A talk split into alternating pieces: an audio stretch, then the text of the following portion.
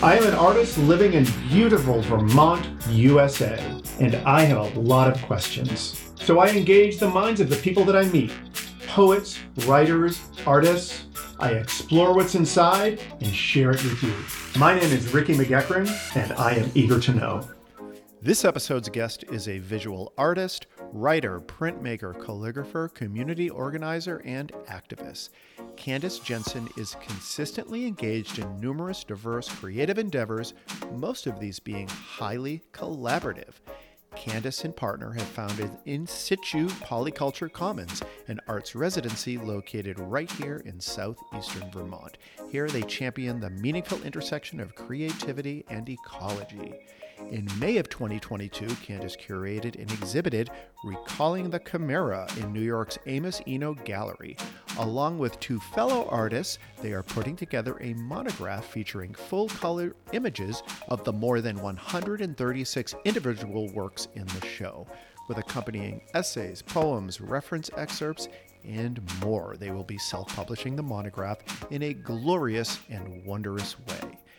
Candace also serves as letterpress and books art director for the Vermont based poetry organization, the Ruth Stone House, right here in Goshen, Vermont.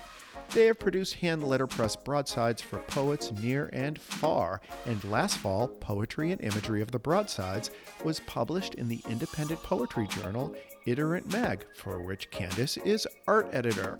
They also run very fun events in the summer and fall, and in 2023, they have all sorts of classes and retreats in the work. I was very curious to find out how someone with all of this going on can stay moving, engaged, and continuously creatively activated. I am happy to present my conversation with Candace Jensen.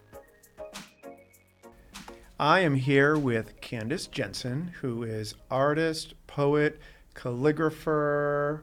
What other what other titles? Lots of we... other titles: um, arts advocate, curator, organizer, polymath. Well, welcome and thank you for being a guest on Eager to Know. I very much appreciate it. Yeah, thank you so much for having me today. So we obviously did like a pre-interview, and I did you know looked at your um, you know website and the reason why I wanted to start with that intro is you have a lot going on. You are very engaged with the world, very engaged with creativity in the world. So, my first question for you is how do you keep things how do you keep everything running how do you keep things moving forward or or do you on, yeah. all, on all those different tracks i often use the metaphor of spinning plates mm-hmm. in the air and having lots of plates spinning um, sometimes I don't. Sometimes I think things go into a kind of productive um, marination or even like a hibernation where it's still on my mind or it's still part of my creative consciousness, but it's not something that I'm actively focusing on in the mm-hmm. moment. Uh, I do have a pretty powerful capacity for code switching, so I I switch back and forth and um, I schedule myself uh, quite a lot, but I'm very energized by having a lot to do. Um, I've never been bored a day in my life. Mm-hmm. And so it's not tricky for me in terms of keeping all of the different things going and keep the engines running and that sort of stuff. Um, it can be a little bit challenging if, because I do so much collaboratively, to have sort of the channels all flashing back and forth. But um, I think that I also prioritize um, rest and I prioritize these sort of buffers that allow me to respond to what's inspiring me in the moment instead of having a completely blocked out schedule. Okay, great. You mentioned switching. You mm. said that that's I'm so glad that you brought that up. Yeah. Um, you said that's something that you feel that you're good at, switching gears, switching lanes. Uh, I can wear a lot of hats. And so that is like the switching of the roles and the moving in between those roles. I think that there's certain things that I can't do from one to the next very, yeah. very simply. Um, like a Latinate to a Latinate is very, very easy, but I would be have a hard time jumping into a complete different grammar structure. Yeah. Um, but sometimes too, my capacity in a certain way gets used up, or I sort of run out of steam a little bit. For example, I teach yoga at the local arts organization. And um, when I was teaching a lot more classes, I had a hard time with other things that required me to teach or communicate effectively or um, activate in that way. So I have a kind of limited bandwidth in all of the different roles. And as long as I'm keeping my, my bandwidth under uh, my limits, which might be high depending upon what I'm talking about, Yeah. then moving between them, yeah, no big deal. You know, before this, I was meeting with contractors over at the arts organization. Before that, I was scheduling sessions with my collaborator later this week, and so Yeah. I think it's really important for people to know how they work, Yeah. like how their brain works. Mhm. And uh, I, I know personally, I am. I'm a li- sounds like I might be a little different the way my my brain works. It's hard for me to switch gears. Um, uh, I I do better trying to bu- bulk all of the same activities um, in one chunk because it is it is hard for me to switch, especially going from a right brain to a left brain or a left brain to a, a right brain. But I know that, and so I'm personally I'm able to plan things understanding that is that something that you eventually learned about yourself and you maybe were you not um, uh, maybe having some things not going as you would like because you didn't know how your brain worked and how your behavior worked Hmm, that's a very good question. I don't think I remember exactly when I became aware of how well I worked. I know that um, that whole left right brain thing doesn't seem to be a challenge for me to move back and forth. I do get hyper focused on tasks when I'm in them. And so I really settle in. I'm really focused. Uh, if you like, poke me, I'll be like, ah, you know, what am, what are you doing? Like, let me finish what I was in the middle of. good to know Um, Yeah, don't interrupt me. but uh, I'm not. I'm not sure when I found that out. But knowing that, I mean, that whole buffer thing that I actually just described, that's a pretty new invention mm. because my incredibly high interest level in so many different projects sometimes pushes me to overbook. Mm. And so, really, only in the last couple of years have I had the opportunity to put a little bit of space around a certain project or give myself a little bit of what, what I think is going to be a downtime. It ends up being very productive time mm-hmm. because it's just unfettered time. And that means that whatever's pulling me in that moment is really what I get attached to. And so if I have a whole week blocked off in my schedule, that ends up being a whole week in the studio, in the garden, talking to my collaborators. You know, it, it ends up being a lot, Good. So which is wonderful. so you're a blocker. I guess Yeah. only for only for that um only for that buffer time. Let's talk about uh, one of the big things that I believe it's a big part of what you uh, what you are up to, which is the artist residency. Tell me that that's something that even though I'm an artist, I'm I've never done an artist residency, and I'm not and and uh, people I know have done them, but I'm not really that familiar with what's that all about. T- can you tell me about artist residencies in general, Yes. and tell me specifically about yours? Yes, that's a really wonderful question. I get that question a lot from family uh, and friends.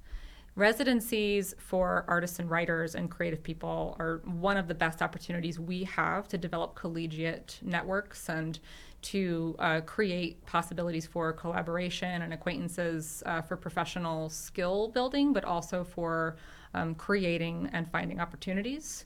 So, after graduate school, I began applying to arts residencies, um, and I also already had the inkling that I would be interested in running one. Part of that came from the fact that when I used to live in San Francisco, um, my partner and I were both artists.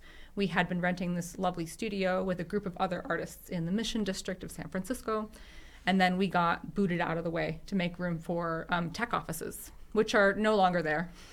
Okay. Um, and so th- this whole displacement, which happens to uh, artists and people of color and, and, you know, anyone that can be deemed like a less uh, valuable real estate asset, uh, was really, really hard and really frustrating for us.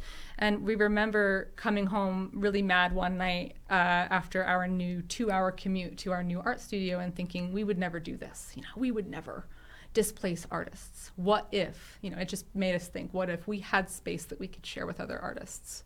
Um, so that was many, many years ago at this point. But um, After graduate school, which I finished in 2018, I began applying to residencies. I attended one at the Vermont Studio Center before, which is up in Johnson, when this is before I actually moved to Vermont.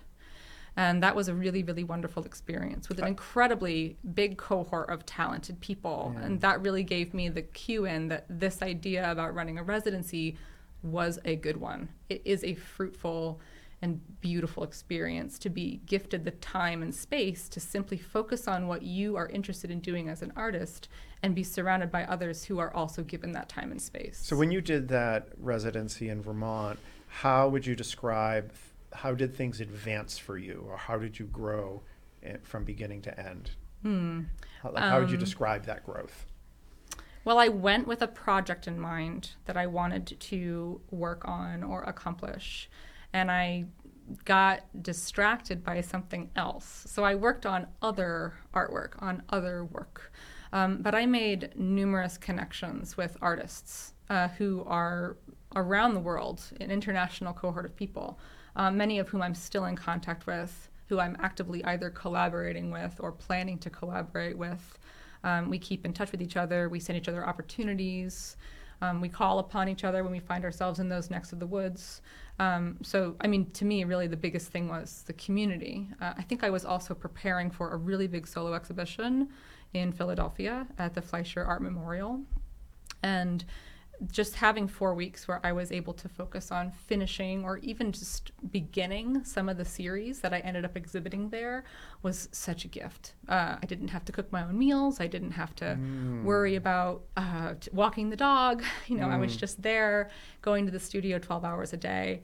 Um, and whether or not an artist or an, an arts professional or creative has gone to higher education in the arts, you you do sort of crave that time where you can really just focus on the thing that's inspiring you. Yeah. Were So- you? Would you say that you're pro uh, pulling out the making your own meals part of it, but um, you know, just being around other creative people was that helpful as opposed to just having more time by yourself in your studio? Both of those things, I think that they're equally important. I mean, for me, I'm a I'm an extrovert, so I know that, and I get very excited uh, by being around other creative folks. I just came back from a residency in the Arctic Circle, uh, the Arctic Circle residency in Svalbard, and I was with 30 other really incredibly talented and interesting people for two whole weeks, and no one else. So your entire society becomes shifted over into a creative state of mind, into observation and response, and it's During that residency, what was the medium that you were w- working in? observation. I went there with plenty of things to do uh, calligraphic notes, watercolors, uh, drawing. I did a little bit of all of those things. I mostly went into a sponge modality and simply witnessed and had conversations uh, with the land, with the water, with the space, but also with the other artists who were there, many of whom had a much more directed hands on project for the time on the boat. So this oh, so this was on a boat. Yeah. Oh. That was a fairly remarkable residency, um, which I had applied to years ago and had looked forward to ever since beginning the before the pandemic. And so that was a really interesting thing that was kind of a career milestone that I made for myself while I was still in graduate school. Yay! Yeah, recommend. Yeah. Excellent. But that's that actually reminds me that you didn't just ask me about generally residencies. It's also the one that I am making, and so the one that we are starting uh, up in Saxon, just outside of Saxtons River, in situ polyculture commons, is meant to be time and space to work creatively, but also a commitment to creative community. And then there's this third tenet, which a lot of arts residencies don't necessarily focus on. For us, it's also really deep context of place, uh, bringing in a sense of ecology and environmentalism, and seeding creative practice in a place that's related to that. So what was the second one? The second, the the, fir- the first part was, um, you know, giving time for people. Time, Yeah. creative community. Cre- Yeah, creative community. Like, t- That was the me- second one. Yeah, yeah. Tell me about that. Um, well, just as I was describing in my own residency opportunities that I've had, uh, bringing people together who are able to focus on creative process and be artists and writers and respond creatively to the world. That's a gift. Uh, a lot of artists think really uniquely or differently um, from I, I, don't know the general the general populace. It's mm-hmm. it's our gift to society is to be able to be visionaries or to have a unique angle on something or to interpret things through color or sound or words. Um, and so in creative community, you're not the only person doing that. Mm. You're surrounded by other artists who are also doing that. And so that is sometimes time to work in the studio side by side, but sometimes it's actually coming together for a workshop an opportunity to learn something side by side. When you you did a um, an advanced degree in in uh, was it painting and printmaking? What was did you have an undergrad in a creative? Yeah, I did my bachelor's degree in fine arts uh, painting with a minor in art history at Tyler School of Art. Okay, so you've been in this art, art and being around artists and I knew I was going to go to art school from three years old. Really? I was ready. Did yeah. you grow up in an urban area or did you grow up no, in I, uh, rural, very, very rural uh, Pennsylvania, northeast Pennsylvania. Oh. Um, it is actually a metro area to the New to the New York area. Uh, a lot of people do a commute over to New York and Newark from okay. there. Uh, but it is rather rural. It's it's yeah so were trees. you were you the artsy girl in class? Absolutely, yeah, absolutely.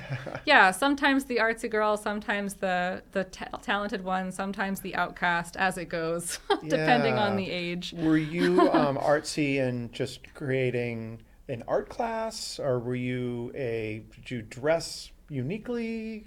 I think many that. people would have described me as dressing uniquely. Okay. Maybe that is still true. Uh, but uh, mo- mostly I just drew. I drew all the time. Drew. And then I painted all yeah. the time. And then I wrote poetry all the time. Mm. And these different processes became uh, stacked. So they all, I was very fluent in all of them. And I would move back and forth. Yeah. And what's really interesting about then going into um, art school was the way that a lot of those things fell off and I had to focus on just one for a while. And now that I'm in my 30s and I'm really engaged in my own creative practice, I'm back into that kind of multiple multiple fluency yeah, yeah. where I'm moving in between. I mean, and you see that in my studio work where I'm flexible between text, image, and abstraction. Yeah, I'm kind of curious. When you were younger, did you have any issues where being this creative person? Um, disconnected you from other kids and then when you got to art school like now suddenly you found your tribe? Was it that type of situation? Um, probably. Yeah. i mean there were definitely a few years when i was young an adolescent that i felt more the outcast more i don't know how i belong in this. And it was challenging for me to equate the things i was interested in with the values that i was seeing enacted. Um, but I'm a, I've always been very confident and very effusive and uh, fairly social. And so, despite that little gap in time when I was just being a teenager, yeah. um, I think being in art school wasn't such a revelation. It yeah. was more like a coming into what I already knew to be true about yeah. myself. Yeah, yeah, yeah. Yeah. One of the things you had said earlier was that creative or art, art people they kind of see the world differently and yeah, think we about do. think about things differently. And it's interesting because I am uh, realizing that you know personally i'm realizing i very much was like that as a little kid i was an artsy kid super artsy and then I fell in love with science mm-hmm. um, around fifth and sixth grade. So I kind of dropped the art because I was kind of getting me picked on a teeny bit, not majorly. Oh, that is so interesting. Oh, I'm sorry. Yeah, so I kind of embraced the science thing. Mm. Um, but what's interesting is I'm realizing that this kind of weird way that I view the world. Um, that was coming out in my art as a kid, like it never left me. Mm. And it's wonderful now that I'm re embracing it mm-hmm. as an adult that um, you know I do have an outlet for it, and it feels very comfortable. But it's very exciting too because now I'm looking for new ways to um, extend and expand my creativity. Um, you know, so that I can kind of express what's going on up here. Sometimes I feel like what I'm putting on the canvas isn't necessarily as weird as I am inside. So I think we talked about me getting into abstract art, but yeah. Totally. Yeah. I I really want to pick up on something that you said there, which was this sort of false choice between the sciences and the arts, right? Because when you see children, they're always very creative. And some of them have more of a logical or rational modality or they like things more orderly or mm-hmm. you have natural tendencies and that spans the gamut. Um, but it's not a real choice that we have to make either or. I think we have a lot of different faculties that can lend themselves to each other. And this whole concept of um, unsiloing disciplines and coming out of silos and isolation between disciplines is something I'm very, very interested in. Yeah, and also I think that there's a lot of ways that because I was uh, it, there's a lot of ways that someone who is creative and science based there's a lot of paths for them you know especially with the way things work now where you have creativity is combined with technology there's plenty of uh, you know opportunities for people to do all sorts of wonderful careers and wonderful jobs Well, Um, even the sciences, you know, being a scientist is being curious and then having a framework w- through which to test your curiosity and determine new knowledge, and you continue from there. And so, science as a creative process is something that I don't think it's highlighted enough. They're both very, very creative. Is there anything that you want to talk about for your uh, anything that you want people to know about you, your art, your residency? Well, the residency uh, is under construction. Uh, we will be opening some public programming later this year, which is really exciting. Um, you can find out more about us on our website, in situ polyculture.org. Okay. We are a Vermont nonprofit. And um, as you sort of alluded to, that is only one of my projects, but it's the one that I have uh, the most fire behind right now because it feels like such an important thing to do uh, for the broader art community and also to support my own creative practice. Okay, great. Yeah. Well, cool. Well, thank you so much for coming in and chatting with me. Yeah. Thank you so much, Rick. You're very welcome. Such a pleasure. My name is Ricky McGuckran, and you have been listening to Eager to Know, the podcast. If you haven't already, please go to Apple Podcasts and subscribe, rate, and review this podcast. Join me next week for another Eager to Know podcast.